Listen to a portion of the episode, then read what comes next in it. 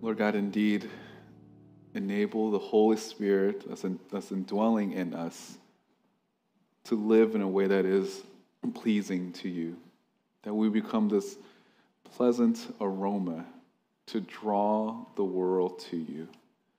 And Lord, if there are any hindrances in our lives that will make us not honorable to you, may we turn from those areas. May we turn from the sin that so ensnares us, that limits our ability to honor you and to represent you. Lord, cause our hearts to be sensitive to the Holy Spirit pricking in our conscience and our mind, and may we align our hearts and will to that of your word, Lord. May we look more like your Son each and every single day. And Lord, be with us now, this morning, as we look to your word. May we be moved by it so that we can live in a way that is most pleasing to you. Thank you for this time. In your Son's name I pray. Amen. Please be seated. If you have your Bible, I'll invite you to open your copy of God's Word to 1 Peter chapter 4. 1 Peter chapter 4, verses 7 to 11. It's going to be the text for us this morning. 1 Peter chapter 4, verses 7 to 11.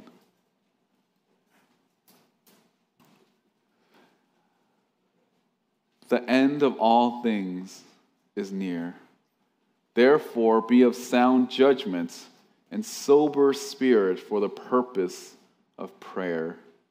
Above all, keep fervent in your love for one another, because love covers a multitude of sins. Be hospitable to one another without complaint. As each one has received a special gift, employ it in serving one another as good stewards of the manifold graces of God. Whoever speaks is to do so as one who is speaking the utterances of God. Whoever serves is to do so as one who is serving by the strength which God supplies, so that in all things God may be glorified through Jesus Christ, to whom belong the glory and dominion forever and ever. Amen. In our culture and really all over the world, people that work, especially in public office, they do these things because they want to serve the community. If you talk to a police officer or a firefighter or an EMT or paramedic, when you ask them what they do, what they are ultimately doing is serving those around them. A person that works as an EMT, they're serving the community by making sure that people are healthy when they are sick. The firefighters, they're serving the community, making sure that place doesn't get burned down. And police officers serve in protecting those around them. And we know that in every office, whatever it may be, we understand that everyone is serving other people. I looked up a presidential farewell address, and President Truman said this: "No president could ever hope to lead our country or sustain the burdens of this office, save as a people helped with their support. As I empty the drawer desk, we feel we have done our best in the public service. I hope and believe we have contributed to the welfare of this nation and to the peace of our world." We understand that that's a noble thing, to live your life in service of other people. But we also understand that as Christians, there is actually something greater, a greater service, and that is ultimately to the Lord. In the way that we live amongst ourselves as Christians, in the way that we serve one another, we serve something that is greater. We serve someone that is greater. That is mainly our God. Even though as noble as firefighters and police officers are, all of the things that they do have very temporal significance. They do something here and it ends here. But as Christians, when we serve one another, when we serve the body of Christ, it has eternal significance. It has impacts that goes into eternity. In John chapter 13, verse 35, Jesus tells his disciples that this is how the world will know that you are my disciples, that you love one another. In a lot of ways, this message here this morning, it's an extension of what we learned last week. Last week we learned about how we need to be harmonious and sympathetic and brotherly and kind-hearted. And the message here today is to give us practical ways in which we can serve one another. Peter, writing this book to Christians that are spread out all over Asia Minor, because of the faith in Jesus Christ, they are scattered and they have to start over. And when they find other believers, they are supposed to be with each other and serve one another. These Christians that are scattered, they're called aliens and sojourners. And in the way that they love one another, it speaks volumes about who Christ is. The world will see the church, this group of people that seem so awkward and strange. It draws people to Christ because they can see the love that they have for one another. We learned early on in this preaching project that I'm going through how Peter begins by explaining how we as Christians have this hope in Jesus Christ, because we know what the end goal is and where the Christians are going to be, that we have this hope that lasts into eternity, and we go and tell others about this hope that we have. And because we know about this hope, that we should live a different life. Peter says that we need to be obedient children. That means that we emulate Christ and that we're to look like our Heavenly Father who is holy, and therefore we need to be holy as well. And then in chapter 2, Peter talks about how we need to lay aside all deceit, all hypocrisy, all slander, and all envy as a way to demonstrate the fact that we actually are different. And in doing so, we have a desire for God's word, to know Christ even more through the scriptures, because we've tasted the kindness of the Lord. Then Peter goes on to talk about how as aliens and sojourners, we need to have an excellent behavior to the watching world, so that when they persecute us, it's not because we were doing anything wrong, but because of our faith in Jesus Christ. Peter talks about how we need to submit to every human institution, the governments that are after believers, the government that is treating Christians unfairly. These governments, we're still called to submit to them because this is the will of God. And then Peter talks about people that are servants need to submit to their masters. When we made that parallel about how the Christian life, we have bosses and people over us and we need to submit to them, even if they are unreasonable, even if they are unkind. We want to suffer, even if we're suffering unjustly, we keep entrusting ourselves to God. And then he talks about the example that is found in Jesus Christ, who, although being reviled, did not revile in return. Although people were threatening him, he uttered no threats in return, but he kept entrusting himself to God who judges righteously. And then chapter 3 begins by the home and how there are believing spouses with unbelieving spouses and how they can even win them without a word, in the way that they conduct themselves, in the fact that even though they are in their physical home with their spouse, that they're still a sojourner, an alien, and in doing so, the possibility of winning their spouse to Christ increases. And then this leads to the message that we heard last week about how we're supposed to treat each other. We're to be harmonious, sympathetic, brotherly, kind-hearted, and humble in spirit. Now, I know we didn't get through the rest of chapter 3, and just to summarize, the rest of chapter 3 talks about how if we are faithful to the Lord, if we're obedient to Him, that there could be opportunities for us to defend God's word. Chapter 3, verse 15, "But sanctify Christ as Lord in your hearts, always being ready to make a defense to everyone who asks you to give an account for the hope that is in you, yet with gentleness and reverence." So as you live out your life before a watching world, people are going to want to know, why do you live the way that you do? And you can tell them about Jesus Christ. You can warn them of the wrath to come, which is why later on at the end of chapter 3, Peter makes this parallel about the time of Noah and how during the whole time when they were assembling the ark, it was all part of God's patience and kindness for the unbelievers and for the believers to go to Christ, just like how the people went to the ark for safety. That salvation is in Christ alone, and the only way that we can go to for deliverance of God's wrath is only found in the Lord. Chapter 4 begins by, again, saying how we are supposed to live differently. That because we are His, because we belong to Him, not only do we proclaim God's word, but that we live holy lives. Chapter 4, verse 6 says, "But for the gospel has for this purpose been preached, even to those who are dead, that though they are judged in the flesh as men, they may live in the spirit according to the will of God." So this morning, I am going to try to answer the same question. Why does San Francisco need San Francisco Bible Church? It is to win people to Christ. But how do we do that? It is in the way that we serve one another, in the way that we care for each other. It shines a light onto the gospel because they see our lives and we look like Christ. And we hope in the way that we serve each other that people will come to saving faith. Again, this is in a lot of ways an extension of what we learned last week. And I know that as we think about service, what my hope for us this morning is to answer the questions about serving.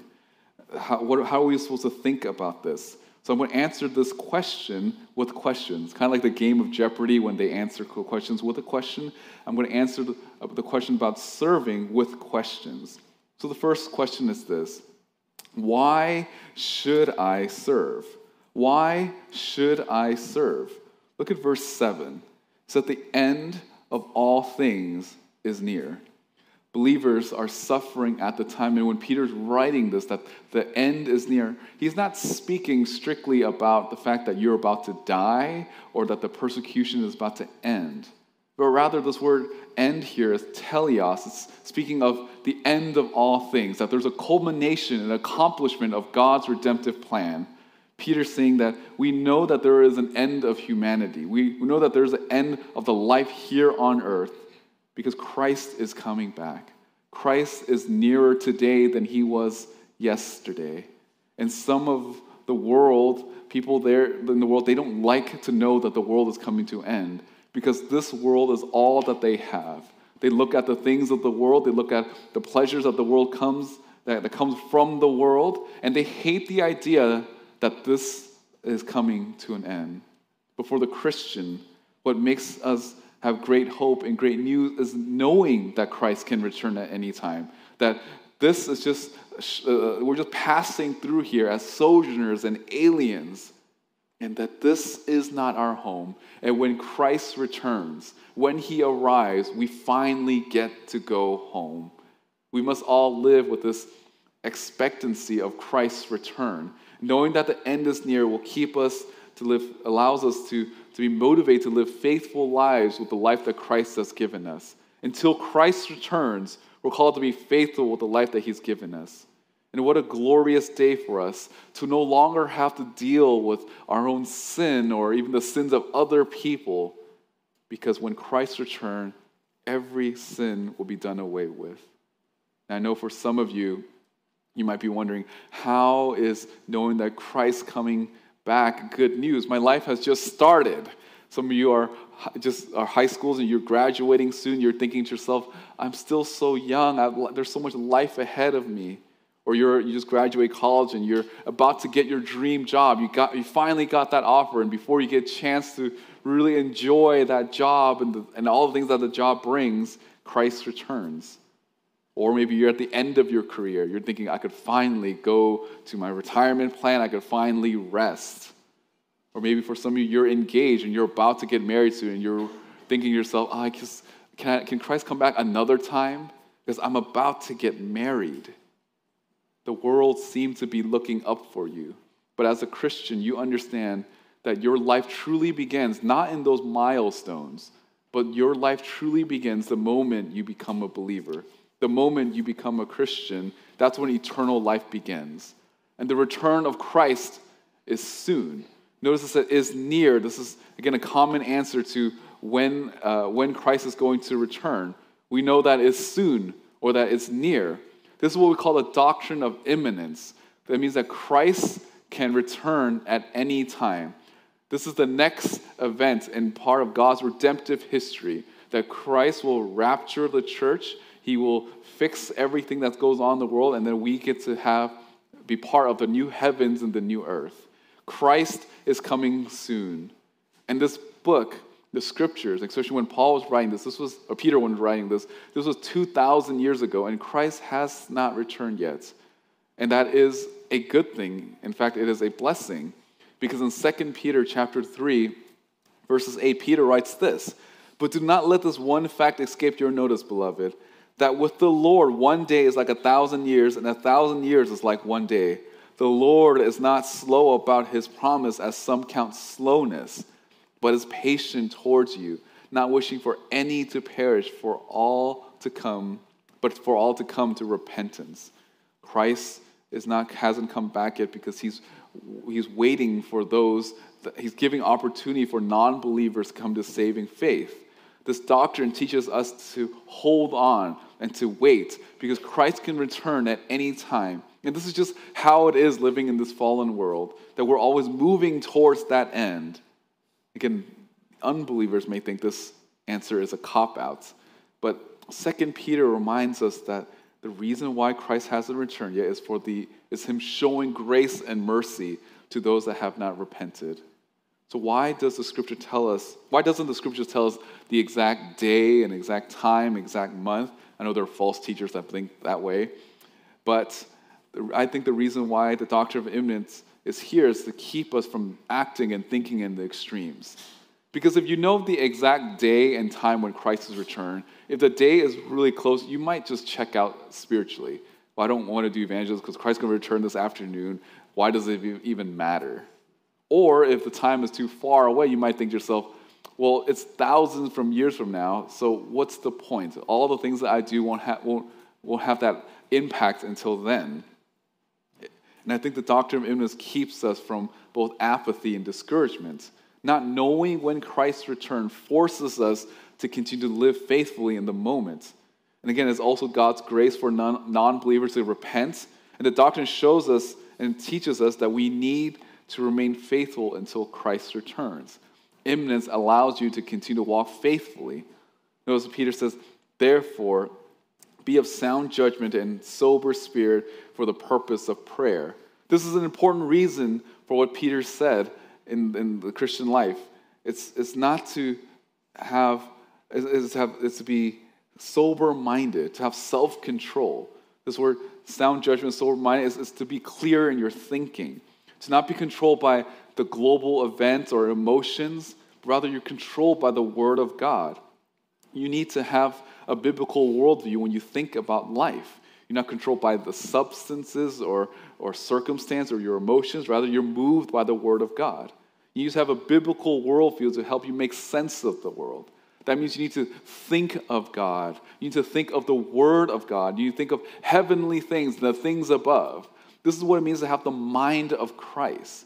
Scripture gives you clarity in your thinking and sobriety in your spirits. And this leads to a life of holiness. And when you live a life of holiness, what is naturally going to happen is that you'll pray. Notice that Peter said, for the purpose of prayer. Holiness gives us direct communion with God. Holiness causes us to want to pray and be with the Lord. That's why in Scripture it tells us to pray without ceasing and at all times to be in prayer. Because if you are a holy individual, you would want to be close with the Lord. You want to commune with him in prayer. God wants us to go to him and pray. We can't wait around and do nothing until Christ's return, but we need to think clearly and remember the task that we have.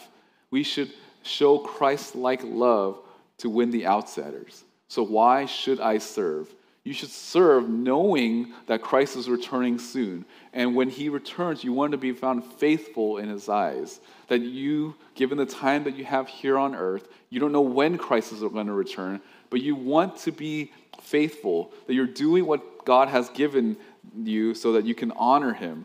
And hopefully that as you're faithfully serving one another in the church, that you don't let up or be discouraged about when Christ is going to return, but your focus is that knowing that Christ's going to return one day, I want to do my best with the short life that I have to give him all the glory. We know that Christ is returning soon, and until then, we have a task to do, and that is to continue to be faithful to the Lord in serving one another. Not only, so why should I serve? We should serve because we know Christ is returning soon. The second question is, how should I serve? How should I serve? Look at verse 8. It says, above all, keep fervent in your love for one another, because love covers a multitude of sin. This word above all is to say this is the most important. The highest priority in the church body is to be fervent in our love for one another. We need to show others the love that Christ has for us. We need to model our faith and our love after Christ. And why is that? It's because God is a God of love. What do you think our church is known for in our community? I hope, yes, it's good that we're doing different outreach events or different types of ministries, and we have a certain way of teaching and singing. All of these things are good. But I hope that this church is known by their love for the Lord and their love for one another. That this church is defined by our love. That our priority is to love. You need to assume that you need to work on this. I think some of us are probably nudging the person next to us like, no, that's you. You need to work on being loving. And they're nudging back and like, no, it's you, it's you. No, all of us, collectively, as a church body, we all need to work on being Christ-like in our love. When believers sin, and we need to love, and we need that love to cover sin. This word love here is a committed choice. You're choosing to love someone. It is a love that acts, and it's a sincere act of love. So do you have this love for one another? And if you say, yes, I do, the question is, how are you showing that? How are you showing this love for another? It's not just feeling something, but it's actually going and doing something about this love. I heard of a pastor that on a Sunday morning, he went up to the pulpit, and all he said was, love one another. And he became silent, and walked off. And then the congregation was confused. They're like, well, what is this? And then the following Sunday, he did the same thing. He walked up to the pulpit and said, love one another. And he paused. And eventually, one of the congregants stood up, walked across the room, and had a conversation with someone. You find out later that conversation was that this person needed a job, and the person that walked over just happened to know that there was an opening, so he encouraged the person to apply. And then other people start catching on. They start going around and trying to meet other people's needs. That is true love. True love is just not having a feeling for other people. That's called a crush. But when you have a genuine love for someone, you care about them, you will try to meet their needs. Notice that here is to keep fervent. This is nonstop. It's just not serving when it's convenient or just for a little moment or for a season.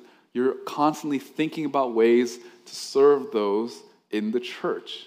Think about the love that Peter experienced from Christ. You know, Peter wrote this. He understands Christ's love because Christ was so fervent in his love towards him. Peter was someone that followed Jesus and said some dumb things and even made false promises that he couldn't keep. He said, I will not deny you. And yet he still denied Christ, but Christ's love for him never got less and less. It is because of that, I think that's why Jesus kept instructing him to love one another. Jesus' love for Peter never deteriorated, and for us as well, our love for one another should not deteriorate. Again, this word fervent means earnest. It means it's this idea of using all the strength that you have to hold something up. It's like straining your muscles. It's holding something heavy, and you may be tired of holding someone's burden, but how do you press on? You look to Christ. You model your life and your love after Christ. Is pushing something beyond your limits as you're dependent on the Lord and looking to Christ as your example. Loving everyone that God has placed in your life. It means you love those that hurt you. You love those that are unlovable or hard and difficult to love. You love those who treat you unkindly, or you love those that have mistreated you in the past. You love the way that Christ loved before we even came to saving faith. Because we understand that we were all at one point enemies of God, but even then God has given us blessings even before we came to saving faith. What is the best way for you to show love? How can I serve and show love is that you cover sin. Notice that because love covers a multitude of sin, this cover is various kinds. This word cover it's not the idea of making excuses for their sin or to ignore sin. But rather, it's not to take any personal offense. Notice it says to one another. Pastor Roger preached through the one another series, and the word one another every time is used in the New Testament is speaking of believers. In the way that you show love to one another, it's to the body of Christ. And we know that all sin is ultimately against the Lord, but yet sometimes we feel the effects of it. And if it's ultimately against the Lord and it can hurt other people, we still need to cover that. This word cover, this idea of never seeing something again. Whenever people try to hide nuclear waste, what they would do is they put the nuclear waste in a container and then they'll bury it underground, deep underground, and put all this dirt on it so that no one can see it. That's one way of covering something. The other way of covering something is like what we do with our leftovers. We put saran wrap over it and it's covered, but we can still see it. We can see straight through that covering. The love that God talks about here is the first kind, is that you bury it and you don't bring it up. So when someone fails and sins against you, you don't think to yourself, I knew it. If a person has sinned against you, they ask for forgiveness. You cover it. You don't hold it against them. You never uncover the past. You never try to use it as leverage against them, because love covers a multitude of sin. When you say things like, he's always like this, or she is never like this, you understand that these are all signs that you have not forgotten it, and you have not forgiven it, and you have not covered their sin with love. And all relationships will be destroyed if people are unwilling to forgive each other. You need to think to yourself, am I being offended because this is actually against the Lord, or if it's against me? And again, if it is against the Lord, you can lovingly confront them. But if it's something personal, you need to learn to cover it with the love of Christ. If this is offensive against the Lord, again, there's nothing wrong with confronting and lovingly confront them. But if it's a personal offense, you're willing to let those things go. This is how we model Christ-like love. When the world looks into the church, and when they see the way that sometimes we do rub each other the wrong way, but yet there's still a unity that they have in Christ, that's amazing to the world, because the world loves to cancel people. The world loves to ghost other people. But the church is a place that even though we make offenses, even though we may sin against one another, we know Christ-like love, and we're willing to cover those sins because Christ has washed away all of our sin. Notice in verse 9, it says, be hospitable to one another. This word hospitable is similar to the word we get hospital. And if you've ever gone to a hospital, and especially going to an emergency room, they don't ask you, do you have any connections to the people that works there? They don't say, oh, I know you got a gunshot wound, but do you know the chief operating officer? If not, we can't let you in. No, generally speaking, hospitals will let people in. They have this desire to help them, to serve them. Hospitals don't ask you questions. They want to help you. They see your need. They try and meet those needs. And this is the same idea that Peter has here. To be hospitable means a love for strangers. This implies that there's people that come into the church who do not know you, but they know Christ, and it is your responsibility, and mine as well, to care for them. I know it's hard for us to understand hospitality because we have hotels and Airbnbs. We just you even get an Uber for them to find a place. But back then, it was vital to the gospel cause. When Christians go from town to town, they have no idea what's around them or the city that they're going to. If they go to a certain spot that might be bad for them in terms of like harm, or it could be a place that it will give stain to the gospel. I mean, back then, hotels were really just glorified brothels. If there's any Christian that they had to choose between either getting killed or going to a place where prostitutes go to, they're stuck in between a rock and a hard place. But they find their haven in the church. They find it, and because of that, the gospel can flourish. And Peter understands that this is what Christians are supposed to do for one another. It's not easy to show hospitality to strangers, and that's what this word hospitality means. It's a love for strangers. Peter wants the reader to be willing to extend that love to those that they may not know too well. That this means for us as a church that we should always be willing to serve anyone in the church. When there's someone that's in need, we're willing to meet those needs. You're willing to serve those that's outside your comfort zone, and you care for people in the church. And we need to, yes, of course, we need to love those people outside the church, But we need to love those outside our circles in the church as well. We should be willing to open our hearts to those that you don't know. And this is speaking of people who are believers, and it's all believers. Any believers that come, you want to invite them into your home, knowing that you may not get anything in return, because you want to be a blessing to those people. This word here is to do it without complaint. The word is the same word that's used in Philippians chapter 2, to do all things without grumbling or complaining. In fact, Solomon talks about this in Proverbs 23, about being a good host, that if you want to host someone, this is what you should not do. Proverbs 23, verses 6-8, it says, "Do not eat the bread of a selfish man or desire his delicacies, for as he thinks within himself, so he is. He says to you, eat and drink, but his heart is not with you. You will vomit up the morsel, and you have eaten and waste your compliments." This is saying that if you want to be hospitable to people, you should not grumble in your own heart. Like, "Come to my house. Oh, I can't believe you're eating my food and drinking my drink. Grumble, grumble, grumble." No, you should. That's rotten hospitality. That's not true, and it's not generous.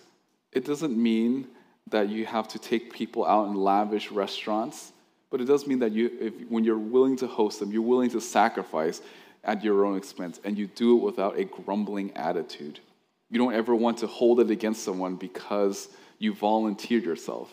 You know, I know sometimes when people invite other people over, sometimes people have this thing like, "Oh, if you just give us some money to offset the cost," that's fine. But you don't want to lord it over someone. You know, you don't want to say, "Welcome to my house," and then you walk around with this donation box, you shove it to their face, and then like, "Oh, here, sit down." And you just kind of bring it and like follow them with this box. Jesus is saying that when you want to host, when you want to show love to other people, you should do it without complaints. Jesus talks about how Christians who are called to be holy, they're supposed to do it the way Christ does it. Christ served without getting anything in return. And when you entertain strangers, this is one way you can demonstrate how Christ served other people. How should we serve? It should be filled with love and without complaints. And the church is a wonderful place for that, because this church here in particular, you're really good at being kind to strangers, especially those that are visiting and coming to town, and they're asking, "Is there anyone that can take me out to lunch?" I know the people here, you guys are really good at that. It's a very loving gesture, and the world wants things like this. They see how we Christians are willing to love strangers within the church, and they see, and they're captivated by the love that we're showing to one another, because it looks like Jesus Christ. We bear one another's burden in love. It's not only in that love that will cause us to be forgiving of one another, but we also show hospitality to one another. So why should I serve? You want to serve because you know that the end is near, that Christ is returning soon. And how should I serve? You want to serve with love and without complaint. Which leads to our last question: where can I serve? I know some of you now are thinking, "Oh, where can I be part of this? I want to be part of the church. I want to serve. And where can I go to serve?" Which is our last question: where can I serve? Look at verse 10. It says here, "As each one has received a special gift, employ it in serving one another as good stewards of the manifold grace of God." Every Christian has a spiritual gift. And I wanted to define spiritual gifts in this way. A spiritual gift is any gift that is empowered by the Holy Spirit to build up the body of Christ. A spiritual gift is any gift that is empowered by the Holy Spirit and used to build up the body of Christ. This word gifted, I think the world, when we think of gifted, they think they're exceptionally talented, or it just seems to come so natural for them, or they're really good at something. And that is true, but the word gifted implied as something that they didn't even earn. It just comes naturally for them. It's given to them. And as Christians, we understand that we are given certain gifts to serve the body. The word gift is charisma, which stems from the word charis, which means grace. It means grace. The same grace that you receive for salvation, you're given the same grace gift in serving the body of Christ. Our gift in salvation is sourced from the Lord, and He gives us the ability to build up the body of Christ. We need to be good stewards of the grace that God has given us. You know, sometimes people think Christianity is like almost like a spectator sport. You come to church and you just watch other people. You're almost like the commentary guy. You're like commenting, oh, the usher did a good job in leading someone to the front row. Good job. Front row people, yeah, they did a good job. You know, but or that you look at the singing and you think about everything. You're just a critic. You know, that's someone that views Christianity as some sort of spectator sports. But you know, you're not supposed to be just watching the game. You're part of the game. And I know we're supposed to serve, and everything we're supposed to do is supposed to be an act of worship to the Lord, but particularly on Sunday, we should be doing all things for the Lord, whether you're singing or ushering or greeting or praying or giving or teaching or cleaning or cooking. Whatever you do it as an act of worship to God. All that we do is for one another to serve the Lord, and really we're serving Him in that way. You don't come just to watch, but you're part of the team. Sometimes I think people also view the church or Christianity as a consumer sport. You think that you come to church like a hot dog eating contest. You just come, just eat, nom, nom, nom, nom, nom, nom. You just consume everything that this church has to offer, and that's it, and then you go home. This is not a place for that. This is a church that allows us to serve one another. You're not supposed to be like a Christian leech. You're not supposed to call yourself a Christian, and all you do is just take and take from other people. Proverbs chapter 30, verses 15, Solomon writes, "The leech has two daughters, give and give, and there are three things that will not be satisfied, four that will not say enough." If you only come to just a spectator or just to consume things, these things are not Christ-like, because Christ came to the world to serve. This is Mark chapter 10, verse 45, that Christ did not come to be served, but to serve and be a ransom for many. If you come just to watch and to consume, you're not being Christ-like. Again, this is a warning for some of you. I'm not saying all of you, some of you. Some of you, if you have zero desire to serve the church, then I can't help but wonder, do you even have a desire and love for God? Because 1 John chapter 3, verse 16 says this, "We know love by this, that he laid down his life for us, and we ought to lay down our lives for the brethren." If you don't have love for the brethren, that might mean that you have no love for the Lord. And that's why you live for yourself, because you're not living for God. Again, I'm not saying that you work your way into heaven, that you serve so you can get into the kingdom of God, but rather because you're a kingdom citizen, because you're a sojourner and alien here, you're willing to serve the churches that are on earth right now. And for the rest of you that are serving, you are part of the body. You are an important and vital part of our body. Every member matters. No matter, no body part is loosely connected to the rest of the body. You know, our hand is not like the Adam family with a hand that runs around and does whatever it wants. That's not how the church is. There's no limb that just decides to come off and come back to the body and reattach itself. Our mindset should be that because we're all connected, that we're all serving one another. Some of you are like the hands. Some of you are like the eyes. Some of you are like the feet. Some of you are like the ankles or the spinal cord or the nervous systems. Whatever it may be, we're all connected to one another. And we can't properly be a church that functions well if we're disconnected from one another. Some of you do need to serve. And I don't want some of you to be like the spiritual Eeyore. You know, you think to yourself, oh, that person is the hand, and that person is the eyes, that person is the spine, and all I am is just the receding hairline. I'm just going to fall off into obscurity, and no one's even going to notice. No, if that's you, you need to put on the rogaine of repentance and get plugged back in. Plug yourself into the church. The Lord brought us here together, and we need to serve one another because we're all connected to one another. It says here, employ it in serving one another. It's you understand that this gift, you need to hire the gift to use it for other people. Be useful in the body. God gave it to you, so you should use it for the glory of God. It says, as a good steward. This is a word for house manager. And in all the parables that Jesus talked about, the manager, any type of steward, or it never goes well for them when they are unfaithful to the Lord. And if you are not a good steward with what God has given you, God is not pleased. And I will say that if you're not using the gift that God has given you, you're in sin. True believers want to use their gifts to glorify God. And you and I will have to give an account to the Lord, and I hope that all of us will be found faithful in the Lord. This is the question I always ask when I do the membership interviews. Like, how are you planning to serve the church? And it's always great. They always tell me like things that they want to serve, and by God's grace, I actually see them serving this in those areas. You're supposed to use the gift that God has given you. Why is Peter stressing this in this book? I think it's because the problem that he's facing is the same problem that we face here in the church. It's that there are people that aren't serving. In the church, it should be all hands on deck. All of us should be part of this, not just some of us.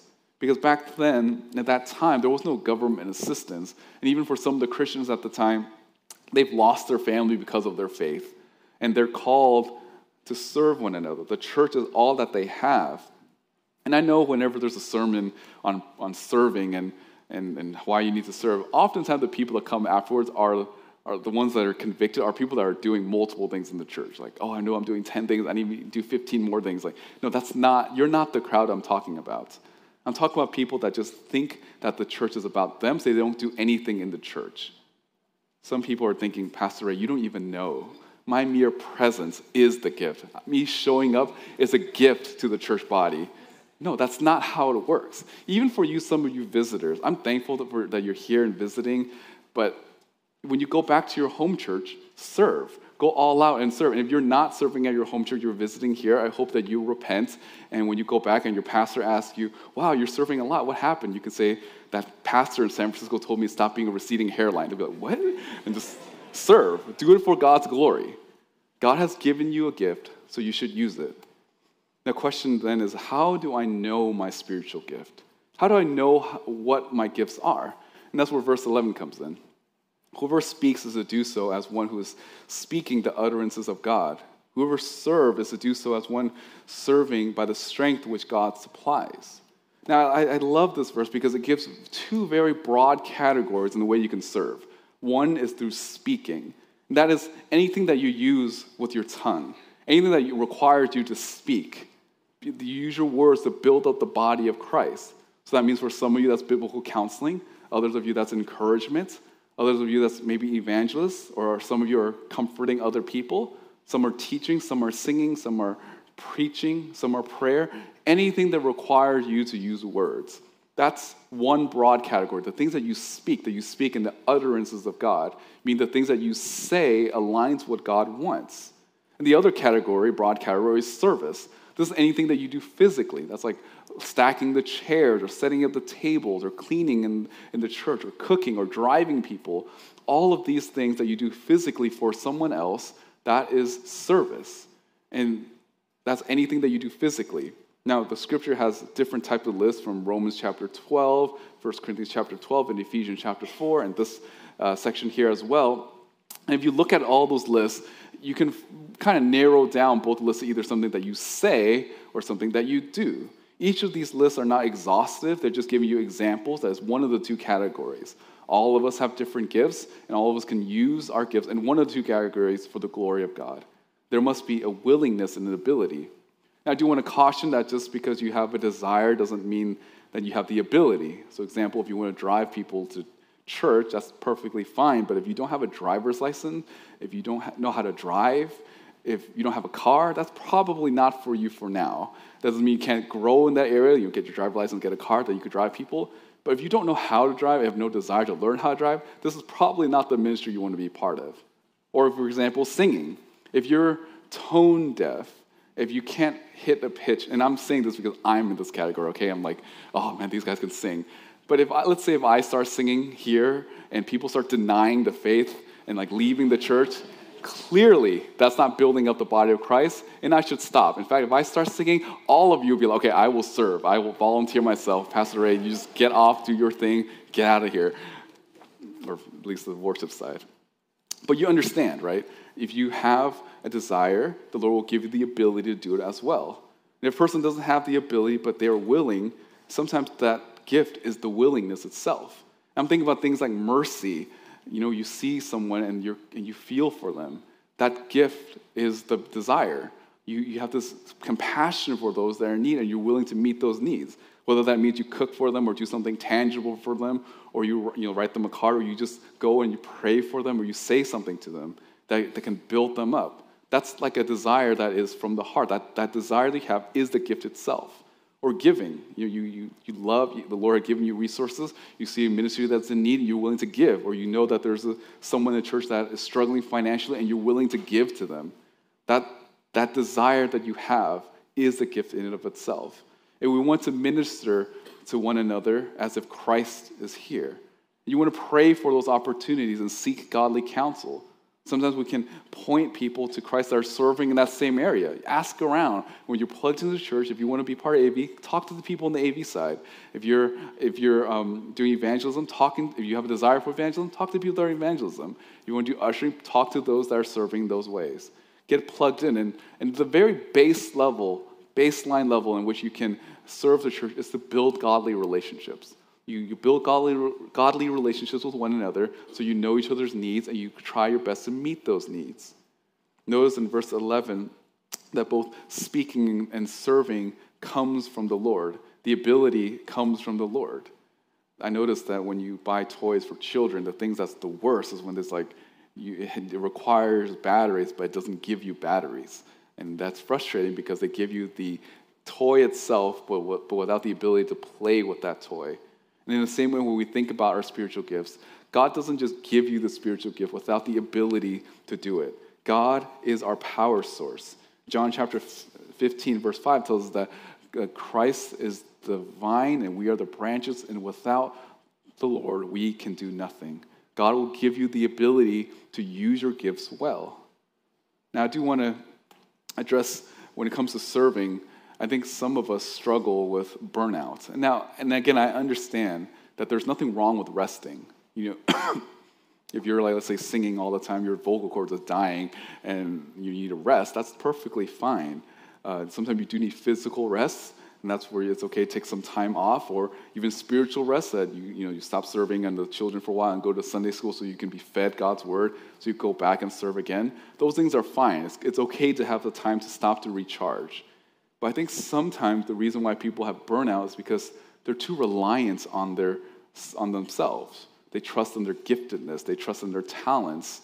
And instead of trusting the Lord, they get burned out because they're always dependent on their own strength. And if that's you, if you're struggling with burnout because you're too reliant on your own self, then you need to repent of that. And how does that look like? How do you rely on the Lord? Well, before you serve, pray and ask the Lord for strength. And afterwards, thank the Lord for sustaining you through that. And in doing so, you're entrusting yourself to the Lord, and you're relying on Him as opposed to relying on your own abilities. Sometimes people burn out because they have wrong expectations. Let's say if you're teaching kids, and you think to yourself, I am such a good teacher, and I have a timeline for them. I have these metrics and ways in which I can cause them to know God's word. By the end of this month, they're all going to be like little Jonathan Edwards, and we're going to have the third grade awakening right here next week, and then next week the kids don't show up. And then you get frustrated. It's because you have wrong expectations. You're thinking to yourself, I want things to happen a certain way, and when it doesn't happen, you get frustrated.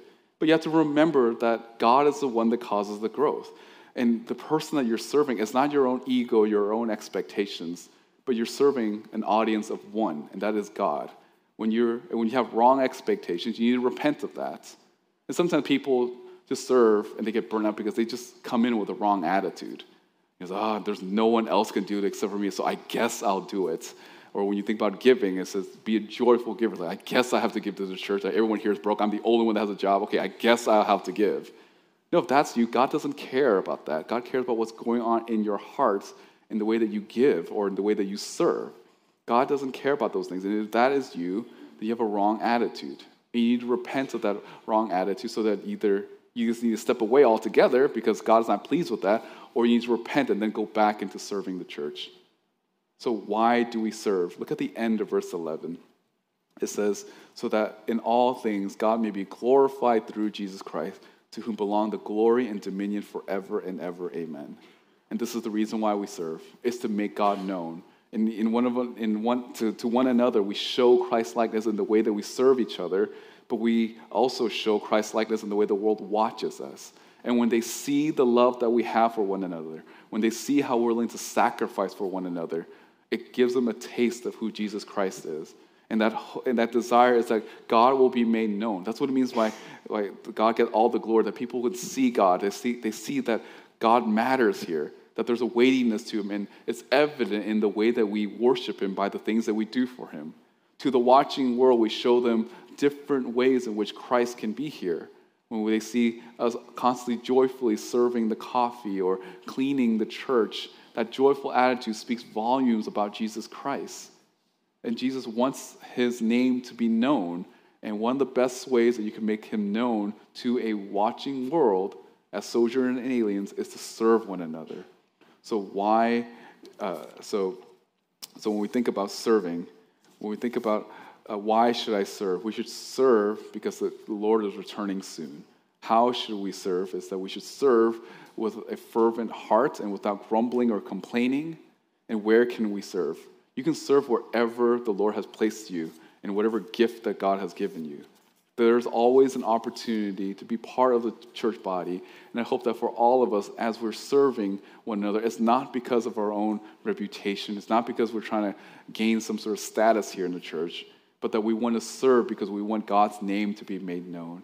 And I trust that if you're faithful to the Lord in this area, that the non-believers are watching us, that they will want to be part of our church, not just to just attend, but be part of our family, because they see the love that we have in the Lord and the love that we have for one another. And hopefully that will make them see the love that Christ has for them.